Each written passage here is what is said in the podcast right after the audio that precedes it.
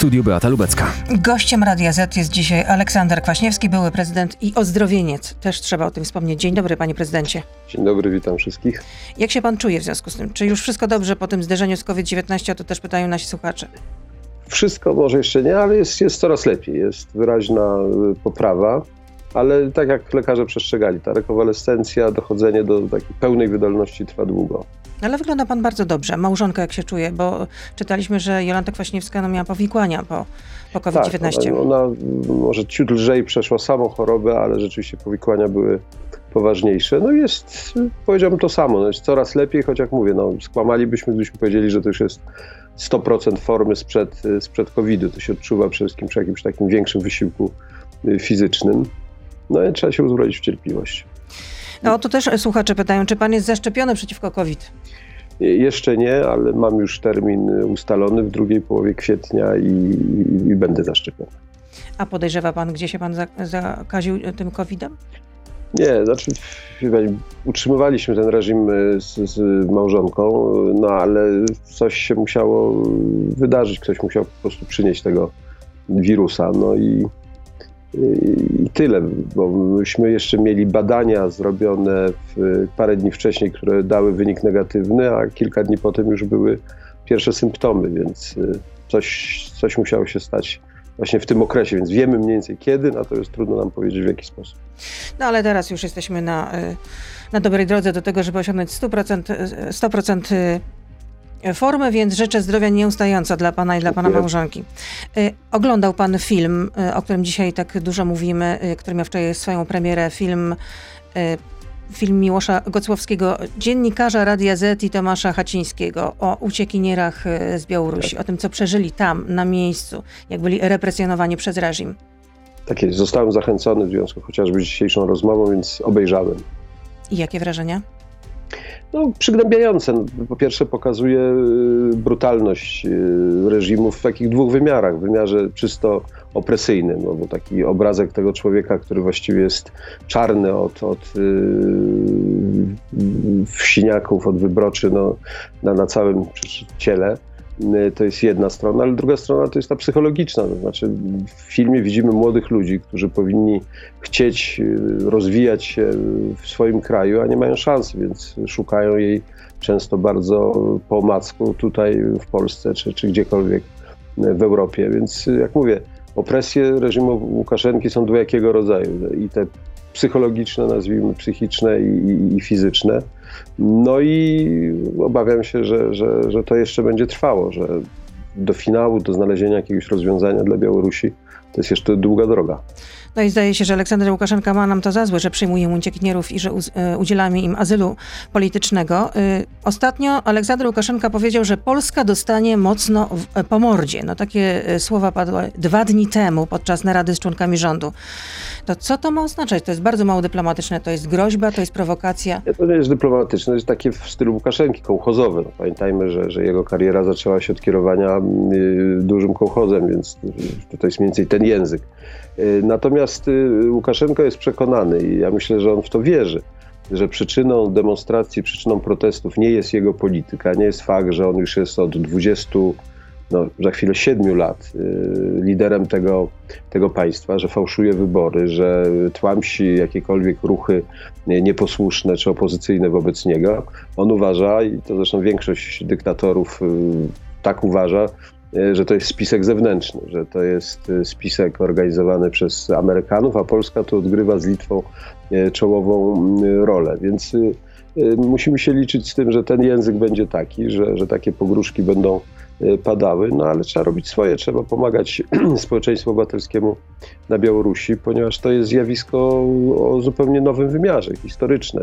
Białoruś nie miała takiego zrywu, nie miała takiego ruchu potężnego jak w tej chwili. Ukraińcy mają to za sobą już od wielu lat, natomiast na Białorusi to się rodzi i jestem przekonany, że, że to spowoduje zmianę. Nie będzie to łatwe, ale na końcu drogi będą poważne zmiany w tym kraju. A czy to możliwe, żeby dyktator Łukaszenka zlikwidował ambasady swojego kraju w Polsce i na Litwie? No, zlikwidować. Myślę, że nie, dlatego że tu jednak jest za bardzo, za dużo konkretnych y, interesów, przecież nie tylko związanych z y, ludźmi opozycji, ale także z y, biznesem, z, z kontaktami no, różnego typu, więc sądzę, że będzie obniżanie rangi, być może wycofywanie ambasadorów, akty nieprzyjazne czyli odsyłanie polskich dyplomatów czy litewskich z Mińska, ale nie spodziewam się, żeby Łukaszenko zdecydował się na zerwanie kontaktów dyplomatycznych, bo likwidacja ambasad oznacza de facto zerwanie kontaktów dyplomatycznych. My jesteśmy sąsiadami, no, sąsiedzi mają to do siebie, że, że, że są na dobre i na złe i czasami te relacje nie są, nie są najlepsze, ale, ale muszą być utrzymane, więc y, nie wierzę w tak, w tak radykalne kroki ze strony Łukaszenki. Natomiast jak mówię, na pogróżki, na ten kołchozowy język musimy być przygotowani. Ale czy polskie władze powinny jakoś zareagować właśnie na ten kołchozowy język, na te pogróżki, czy, czy nie?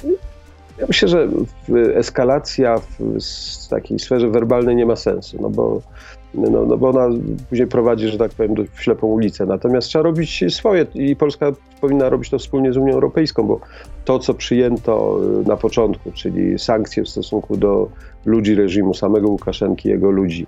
Y, z drugiej strony pomoc dla właśnie y, środowisk opozycyjnych w postaci ułatwień wizowych, w postaci no, pomocy finansowej, pomocy dla wolnych mediów, stypendiów dla młodych ludzi, którzy którzy wyjeżdżają, no to taki pakiet powinien być prowadzony i myślę, że to trzeba kontynuować. Natomiast ja bym nie szedł w taką werbalną połajankę z Łukaszenką, no bo mówię, po tym, co on powiedział, to tak już coś ładnie odpowiedzieć się nie da. Odpowiadać agresywnie, odpowiadać brutalnie, no to trzeba liczyć się z tym, że, że on też będzie to eskalował, więc y, dyplomacja polega na tym, że no, używa się słów często bardzo dotkliwych, ale jednak w bardziej wyrafinowanej formie, a i, i to bym zalecał.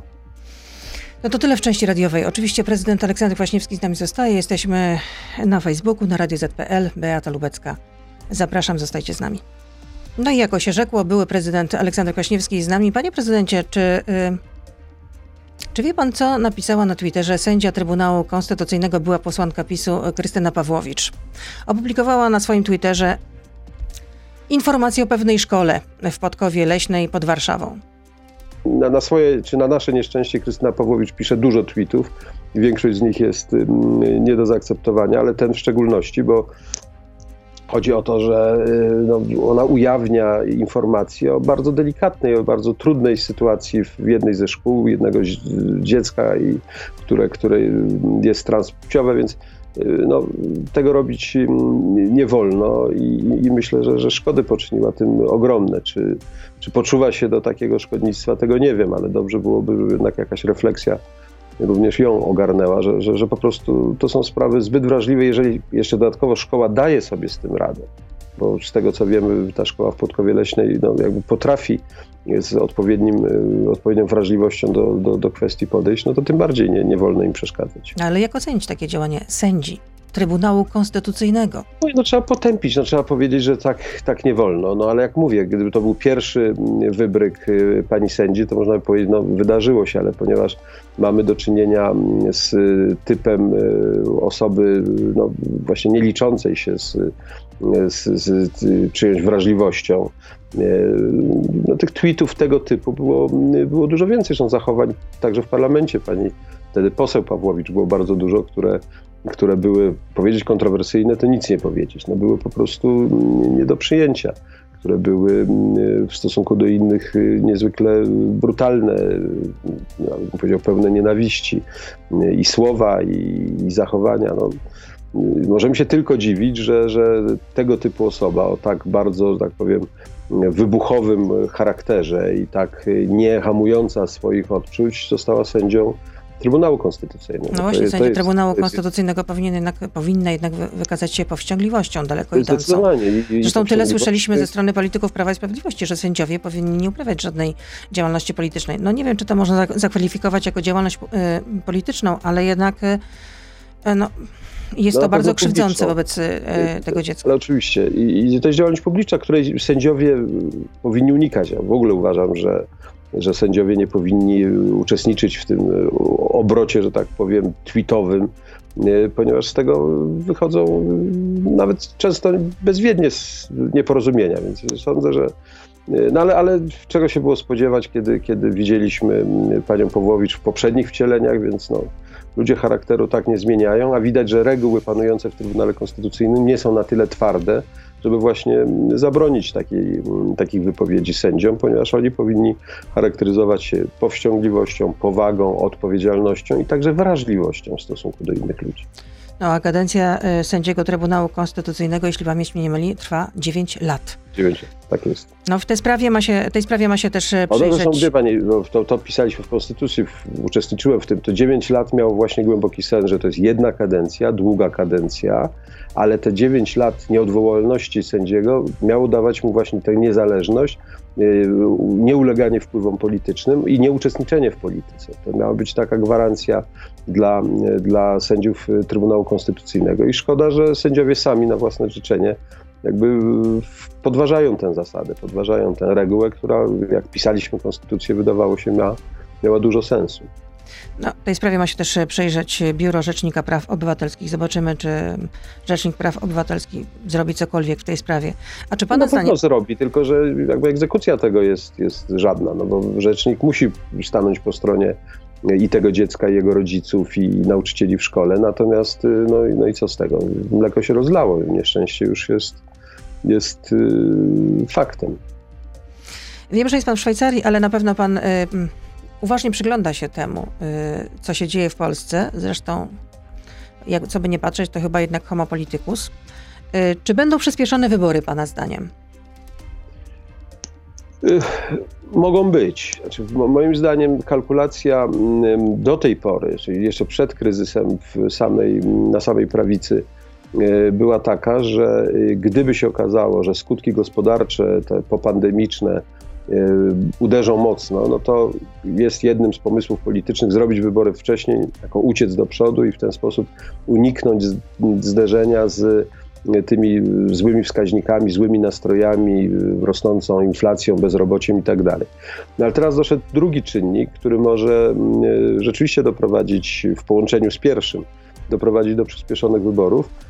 To jest no, ten kryzys mm, w samej Zjednoczonej Prawicy, czyli też znowu ucieczka do przodu, zrobienie wcześniejszych wyborów i w domyśle osobne listy zarówno partii Gowina, jak i partii Ziobry i porażka tych dwóch ugrupowań, no, no to wtedy oczywiście Ostatni PiS... sondaż pokazywał, że jednak Zbigniew no, Ziobro trochę... swoją partyjką mógłby się dostać samodzielnie do Sejmu, natomiast Jarosław Gowin, zapomnijmy.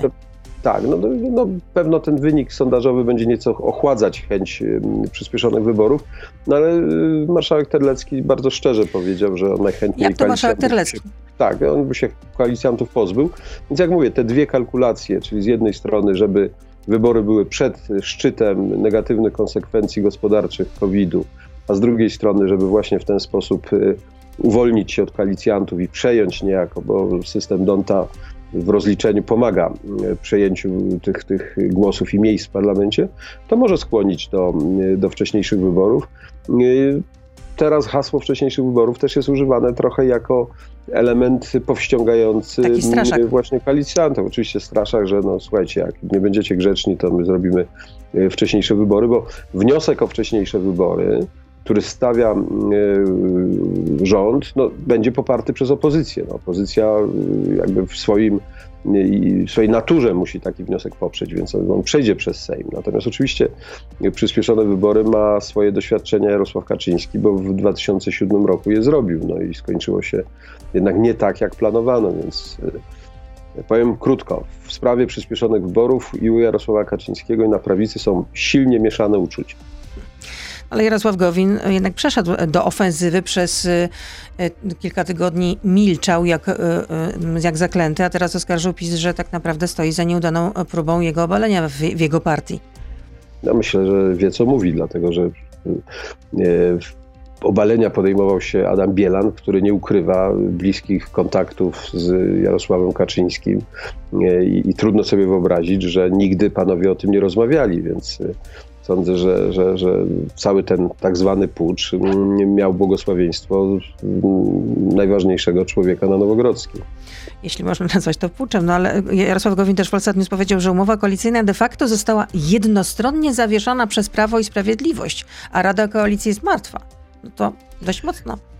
No mocno, ale to myślę, to jest potwierdzenie faktów. No, mamy do czynienia z mm, kryzysem w relacjach mm, koalicyjnych i właściwie jedynym spoiwem dzisiaj tej koalicji no, są wspólne interesy, stanowiska, które są pełnione y, i, i ta wizja, że jak się wypadnie z rządu, no to wszystko zostanie utracone, więc y, miłości nie ma żadnej, natomiast jest wspólnota interesów, która może się okazać, to też jest przecież jeden z możliwych scenariuszy, wystarczająco silna, żeby do wyborów terminie konstytucyjnym dotrwać. No, w nieoficjalnych rozmowach gowinowcy prognozują, że te wybory przyspieszone mogą się odbyć e, w przyszłym roku. Jak już e, pandemia zostanie opanowana. Zobaczymy. No, a prezes e, Prawa i Sprawiedliwości w wywiadzie dla Gazety Polskiej też powiedział, że Mateusz Morawiecki ma jego poparcie i zaufanie, bo gdyby nie miał, to nie byłby tym, kim jest. No, prawdę powiedział. No, wiemy dobrze, że Mateusz Morawiecki jest premierem z woli Jarosława Kaczyńskiego, bo przecież nie z powodu powszechnej miłości, która wobec Morawieckiego panuje w PiSie. Ja myślę, że ta decyzja o nominacji Morawieckiego, zresztą to była przygotowana kariera. Pamiętajmy, że Mateusz Morawiecki, no, człowiek zupełnie innego środowiska bankowego, został i parlamentarzystą, wicepremierem odpowiadającym za gospodarkę, później stosunkowo szybko premierem.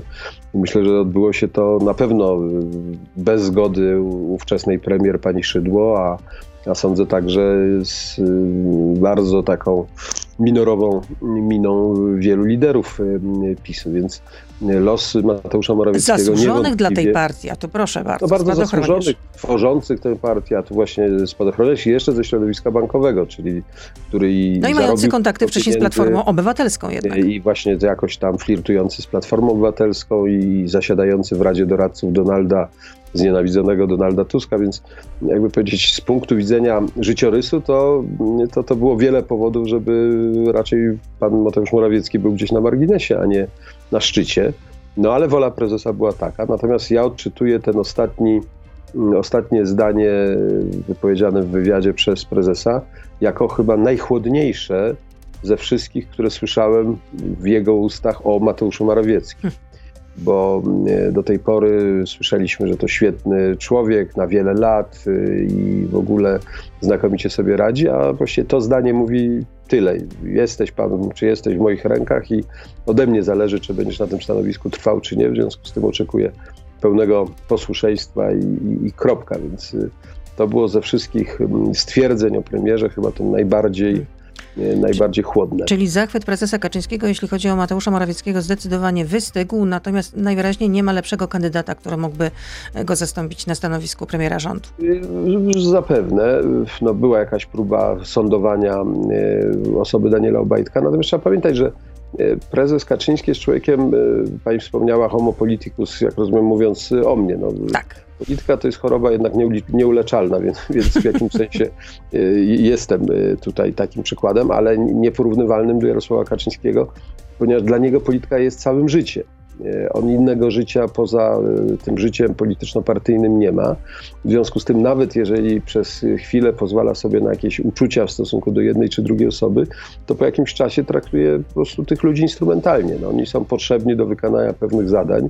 Jeżeli Morawiecki będzie y, dawał sondażowe punkty, jeżeli będzie gwarantował, że można wygrać wybory, to może zostać na stanowisku. Gdyby się okazało, że konieczna jest zmiana, to powieka nie zadrży szefowi partii i po prostu do tej zmiany doprowadzi. I trudno się o to gniewać, no to jest pani taki elementarz polityczny. No, premierzy jako zderzaki E, czy składy rządowe, czy w ogóle personalia jako e, pewne instrumenty w polityce to jest coś naturalnego i, e, i, i, tak to wyglądało i u nas, i wszędzie na świecie, więc no, Mateusz powiedział o zderzakach, to mi się od razu przypomniał się... Donald Tusk, który mówił tak o swoich, o swoich ministrach w rządzie, że to zderzaki. No ale jak mówię, to jest zgodne z takim elementarzem politycznym. Natomiast jeżeli Mateusz Morawiecki może odczuwać jakiś istotniejszy niepokój, to chyba przede wszystkim taki, że on y, ma swoją grupę technokratyczną w rządzie, ludzi, których można nazwać y, ludźmi premiera, natomiast on w moim przekonaniu nie ma, nie ma, nie ma zaplecza partyjnego. Nie, nie ma zaplecza partyjnego i to w chwili próby będzie jego wielką słabością. Przecież miał być wiceprezesem Prawa i Sprawiedliwości. Na razie odłożono to ad acta, no bo musi się zebrać Kongres Prawa i Sprawiedliwości, a to dopiero nastąpi, kiedy y, pandemia osłabnie. Zresztą takie są zapowiedzi. Aleksander Kwaśniewski z nami, były prezydent. Y, SLD znika jako szyld. No, mamy nową lewicę, czyli połączenie SLD i, i wiosnę. Czy coś z tego będzie? Czy, czy nowe oznacza lepsze? No, w zamierzeniu na pewno tak, a jak to wyjdzie, to zobaczymy. Y, ja myślę, że Sojusz Lewicy Demokratycznej rzeczywiście pozostaje formacją, która ma swoją, swoje znaczące miejsce w historii od 1989 roku. Najpierw jako koalicja, później jako partia polityczna. No ale to już jest 30 lat, więc trzeba. No, ale wcześniej było SDRP przecież. No tak, ale SDRP stworzyło do pierwszych wyborów w 1991 roku. Myśmy stworzyli wtedy koalicję, tam było ponad 20 podmiotów. To z Włodzimierzem Cimoszewiciem tworzyliśmy tą koalicję która, która już wtedy nazwała się Sojusz Lewicy Demokratycznej, a później Leszek Miller e, przekształcał SLD, tą różnorodną koalicję w, w, w partię, e, co przyniosło zresztą duży sukces wyborczy w 2001 roku. Zresztą w no udany sposób dla SLD w udany, dokonał udany, tego tak. przekształcenia. Tak, 2000, mówię, można by mu rozmawiać o różnych szczegółach, ale niewątpliwie SLD ma miejsce w historii. Nie, no, ale do historii już przeszło. 30 Chociaż lat. tak po cichu. No tak. nie było takiego wyprowadzenia sztandaru, no, no, ale jednak de facto ten y, szyld y, Tego żałuję, znika. Tego, tego żałuję, że nie mogło się to odbyć w sposób bardziej uroczysty, z jakimś wkładem intelektualnym, to znaczy oceną tych, tej, tej, tej drogi, którą SLD przeszło i wpływu na polskie losy. Natomiast no, jest COVID, także to, to usprawiedliwia. No, nie ma czasu na tego rodzaju, ani miejsca na tego rodzaju spektakularne wydarzenia. Nie, nawet spektakularne wydarzenia, no, z tym wyprowadzeniem sztandarów, powiedzmy. No. Gdzie to robić? No, na online wyobraża sobie pani, że, że ktoś samotnie idzie przez pokój i to filmujemy. E, więc e, COVID tutaj niewątpliwie przeszkodził, ale ja inną myśl chcę przedstawić. 30 lat to jest szmat czasu i wydaje się, że uznanie, iż lewica potrzebuje jakby nie tylko nowego szyldu, ale także nowego układu sił, dopuszczenia większej ilości młodych ludzi ma sens. Czy to się powiedzie? Bardzo bym tego życzył. Natomiast... Ale czy pan w ogóle widzi jakieś talenty polityczne po tej stronie? Widzę, widzę. Sporo talentów Kto politycznych. na przykład? No, nie, nie, chcę w tej chwili rzucać nazwiskami, bo, ale liderzy są, są interesujące, ale ja jestem bardzo pod wrażeniem na przykład tej, tej grupy młodych posłanek E, pań z różnych ugrupowań lewicowych, bo wydaje mi się, że one raz, że mają rzeczywiście twarde poglądy lewicowe, dużą energię e, i, i taki jakby wrażliwość na to, co, co, czego ludzie oczekują, jak, jak, jak ludzie myślą, więc y, będą się ta nowa lewica musi pokazać tych liderów. To jest niezwykle ważne. Nawet nie tyle liderów, co ludzi, którzy będą wzbudzać zaufanie, którzy w swoich dziedzinach, gdzie będą się wypowiadać, pokażą, że są nie tylko kompetentni, ale że też y, są godni, godni y, głosowania na nich. To jest y, bardzo ważne, bo często programy są dobre, ale wykonawcy niewiarygodni. A czy to będzie miało sens, że będzie, że będzie dwoje albo dwójka, albo dwóch przewodniczących Nowej Lewicy? No bo takie są założenia, że tak ma również być na szczeblach wojewódzkich. To jest praktykowane w tej chwili e, w bardzo wielu partiach. Zaczęli to zieloni e, w Niemczech i dalej, ale lewica niemiecka też to robi, choć ten układ zazwyczaj dotyczy kobieta-mężczyzna. E, czyli takiego liderowania przez dwie osoby. Tutaj bardziej chodzi o połączenie tych dwóch bytów, czyli SLD i, i wiosny. Jak to wyjdzie w praktyce? Ja myślę na początku będzie to trochę sztuczne, a później się okaże, jeżeli będzie to para rzeczywiście ludzi, którzy potrafią się porozumieć i, i mają jakąś klasę, to może to zadziałać, gdy się okaże, że. A jak będzie to szorstka przyjaźń? No to, to wtedy jeden to przejmie, jeden czy jedna przejmie interes. Też tak może być. No, to nie jest model praktykowany w Polsce do tej pory. Chyba też Partia Zielonych bodajże ma, ma, ma taki układ. Zobaczymy, jak to wyjdzie lewicy, ale w tym coś jest, w tym zamiarze jest, jest jakiś sens. No i pytanie od słuchacza. Czy PZPR-owska historia SLD jest przeszkodą dla lewicy w osiągnięciu dobrego wyniku w 2023 roku? No bo e, od 2005 roku sytuacja lewicy się nie zmienia. Wynik oscyluje między 5 a 10%. No, czasami ponad 10% jest. Ja myślę, że w ogóle te, ta, ta przeszłość już w tej chwili aż takiego znaczenia nie ma. Ona miała zresztą znaczenie dwojakie i dobre i złe, dlatego że w, na początku lat 90. E, z jednej strony ta, e, to pochodzenie PZPR-owskie odpychało znaczącą część wyborców, szczególnie młodych wyborców, ale z drugiej strony mobilizowało bardzo dużo wyborców, którzy z, z, byli związani z przeszłością i którzy y, walczyli o swoją godność, bo nie chcieli, żeby to wszystko było tak, jak ówczesna Solidarność, prawica chciała wrzucone do śmietnika. Więc y, to działało w dwie strony. W tej chwili można powiedzieć tak, że tych y, ludzi, którzy z sentymentu do PRL-u y, głosują na lewicę jest coraz mniej, no bo tu biologia gra y, swoją rolę, ale to, co ważne jest w tej nowej lewicy i stąd jak się to połączenie, nowa lewica dociera do młodego pokolenia. Czytałem gdzieś no to badania, to powinno znaleźć podobno, odzwierciedlenie w takim razie w sondażach. Nie znajduje. No, na razie nie znajduje, ale jeżeli prawdą jest ten sondaż, który był przeprowadzony, że 30% młodych ludzi ma poglądy bardziej lewicowe, no to przyjdzie taki dzień, gdzie będzie to i w sondażach widoczne.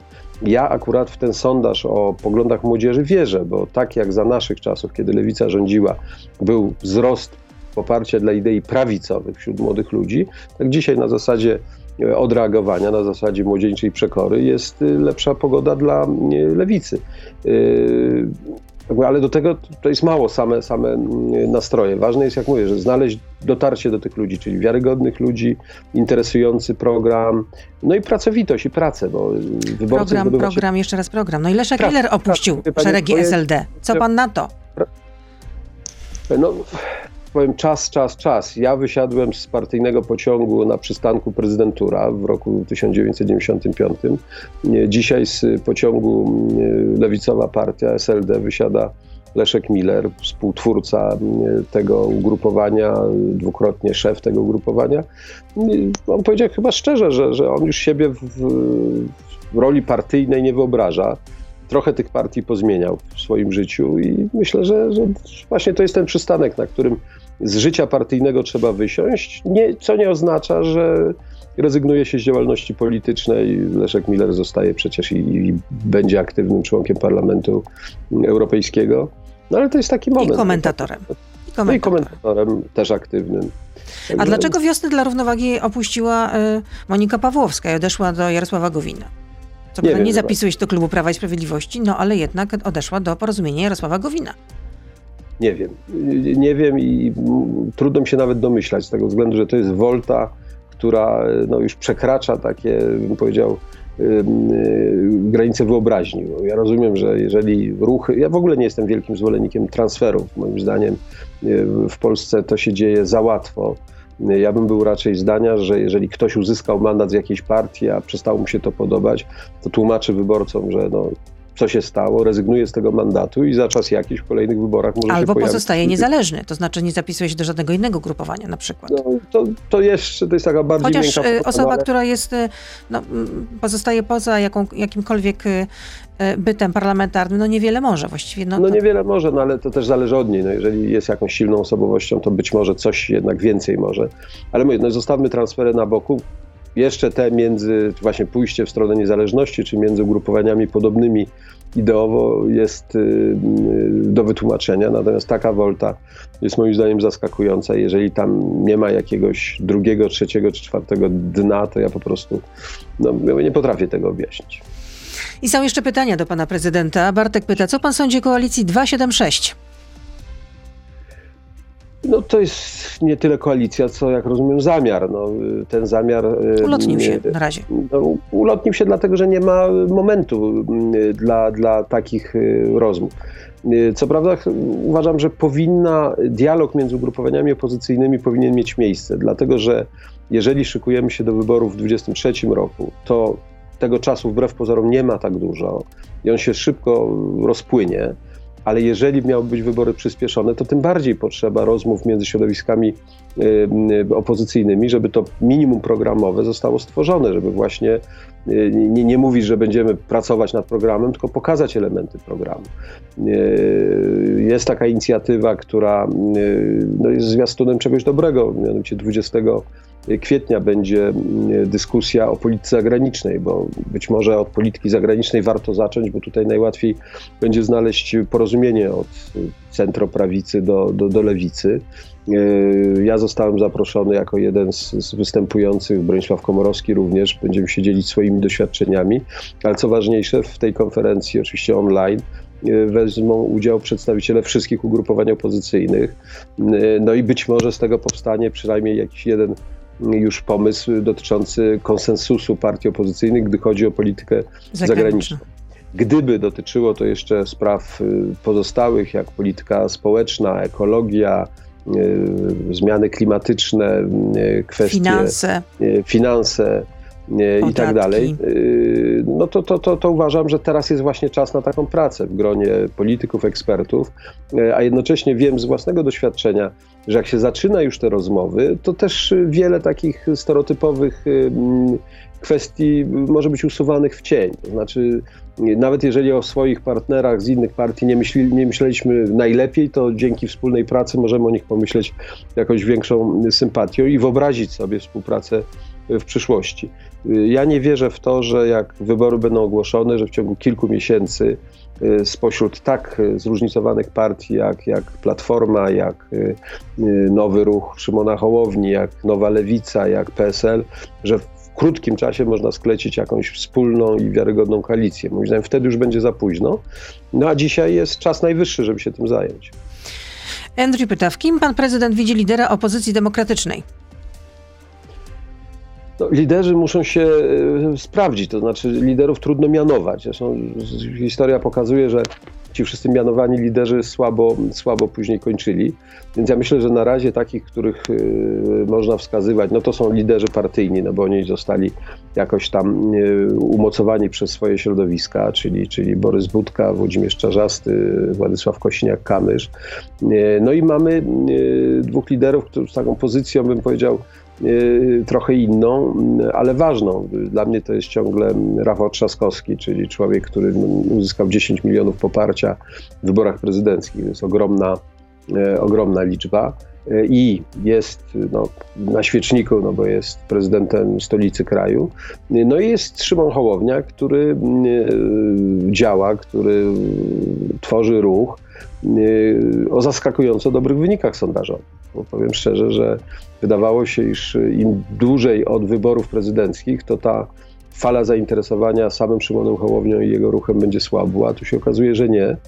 Ja tłumaczę to tym, że Hołownia odpowiada na takie niespełnione nadzieje, no bo e, właśnie znużenie obecnymi partiami i nadzieję, że coś może świeżego się urodzi.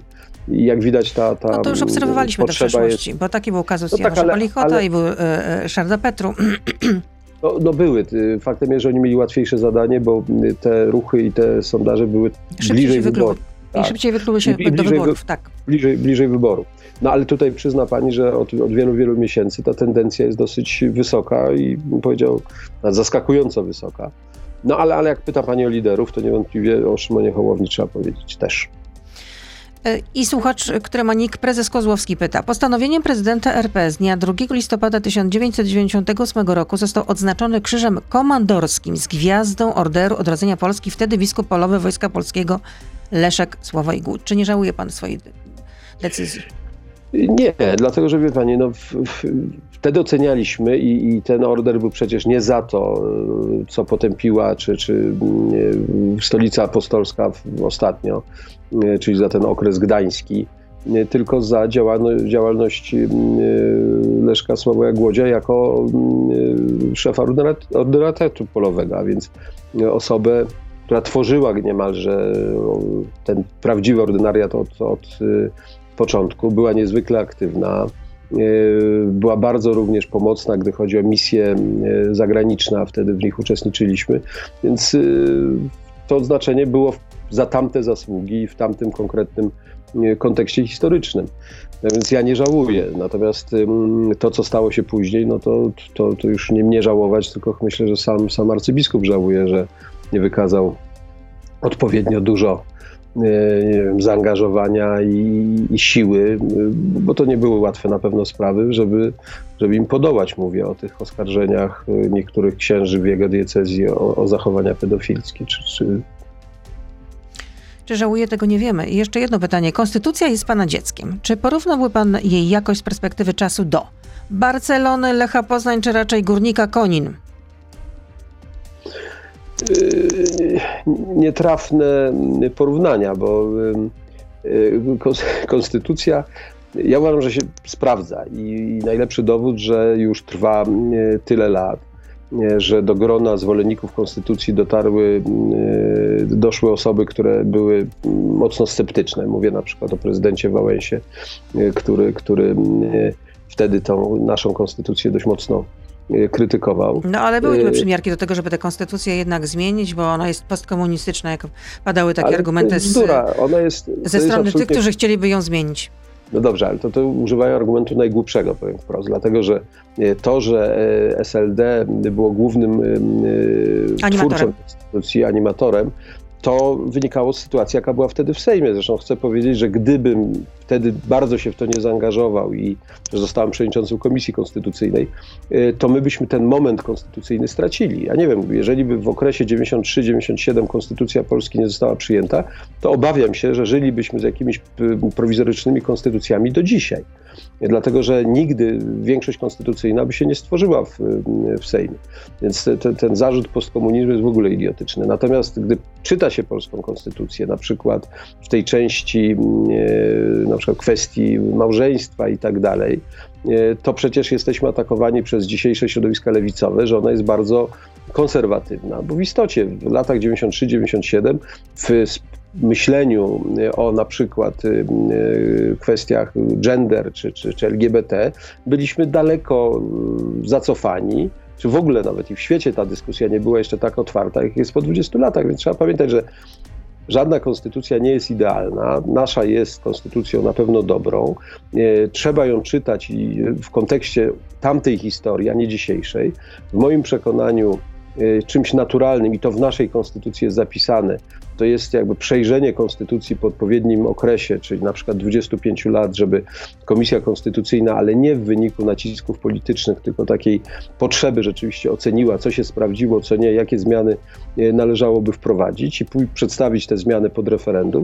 I wtedy można było mówić o cywilizowanym sposobie ocenienia konstytucji, zmiany konstytucji i tak.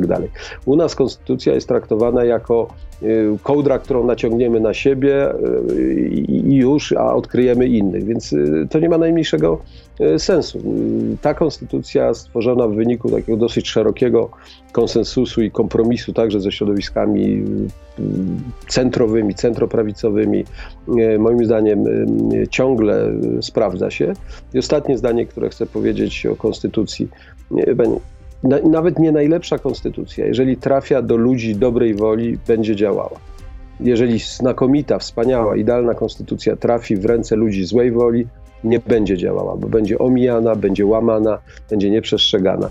I, I to jest też odpowiedź. Konstytucja nie może y, tego y, zapisać, a realia polityczne czy realia społeczne określają, czy konstytucję stosujemy tak, jak trzeba, czy po prostu na opak, czy, czy, Czyli czy w ogóle instrumentalnie. stosujemy, czy bardzo instrumentalnie. Także Chciałbym, żeby polska konstytucja była jak Barcelona, ale te za czasów Guardioli, bo jak pan wie, dzisiaj już tak, tak dobrze nie, jest, ale mam do Barcelony wiele sentymentów, więc mnie porównanie polskiej konstytucji z Barceloną nie tylko, że nie razi, ale nawet jest dodatkową, dodatkowym źródłem satysfakcji. Bardzo dziękuję za to spotkanie. Aleksander Kwaśniewski, były prezydent, e, był z nami. Dużo zdrowia życzę nieustająco. No Dziękuję i do, do usłyszenia, do zobaczenia. Dobrego dnia życzę. Kłaniam się. To był gość Radia Z. Słuchaj codziennie na playerze i w Radio Z.